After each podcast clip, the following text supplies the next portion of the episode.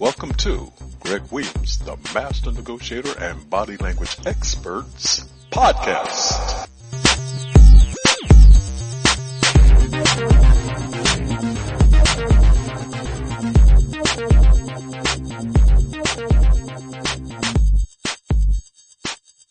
Today's episode is titled How to Use Microexpressions to Negotiate Better.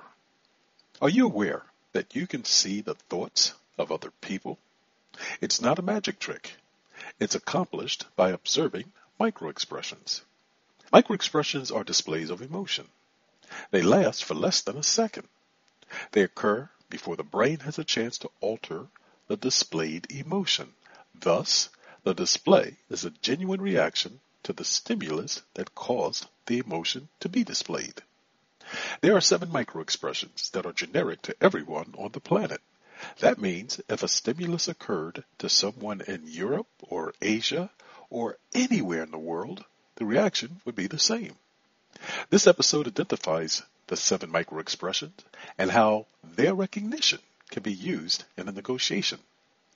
Number one, fear. Why do we become frightened? In part, it's a way we protect ourselves. But fear can be debilitating too. In a negotiation, accurately detecting fear will give you an advantage. To obtain that advantage, you must know what the other negotiator is fearful of. When detecting genuine fear, look for raised eyebrows, widened eyes, and parted lips with the bottom lip protruding downward. Number two, anger. People become upset in degrees. When it reaches a point of non-tolerance, that's when it becomes anger. When negotiating, always be mindful of the other negotiator's temperament as well as your own. In both cases, when one loses one's cool, that person becomes irrational. Manipulation can easily occur at that time. Thus, there are opportunities contained in such a mindset if you know how to advantage your position. There are two main differences between the displayed microexpressions of fear and anger. With fear, eyebrows are raised and they're lowered when displaying anger. In addition, with anger, one's nostrils will flare like what a bull might exhibit prior to charging. Number three, disgust.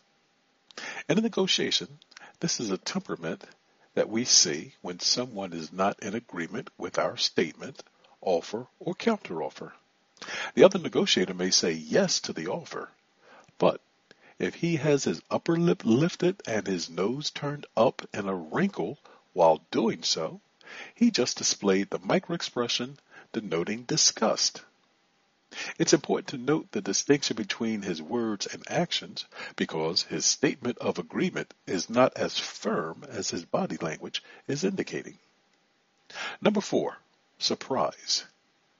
Expressions of surprise can be good or bad, e.g., that's better than I thought, or there's no way I'd go for that.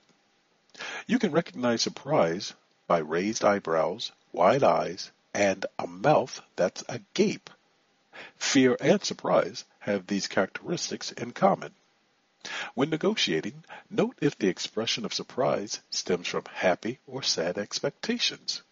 If the other negotiator is too happy about an offer you've extended, you might consider reducing it.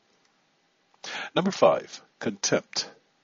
This gesture is conveyed by a sneer with one corner of the mouth turned upward. The meaning is, I'm not enamored with this. I might think it's insulting. Take note when you observe this gesture because it can lead to disgust and then anger. Number six, sadness.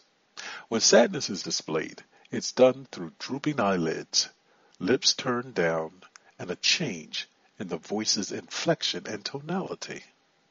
If a negotiator displays sadness, it may stem from him realizing that you have the upper hand and there's no negotiation wiggle room.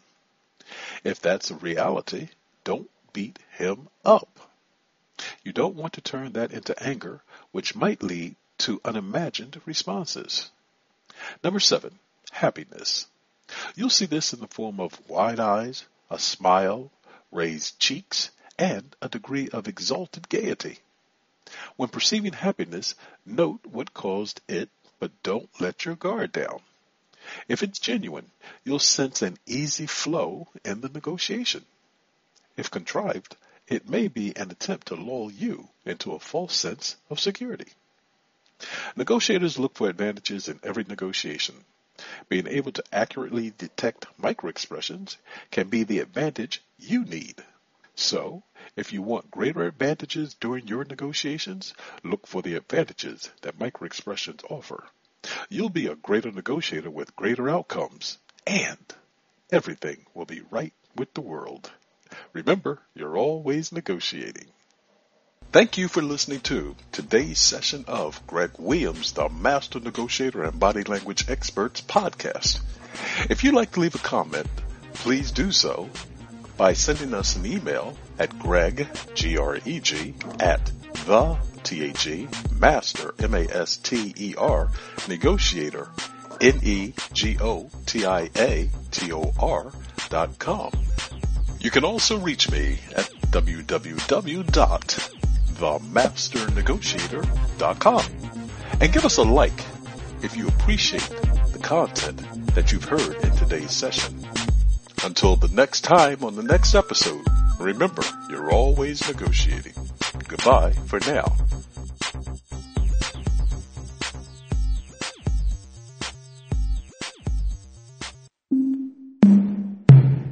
This podcast is a part of the C Suite Radio Network. For more top business podcasts, visit c-suiteradio.com.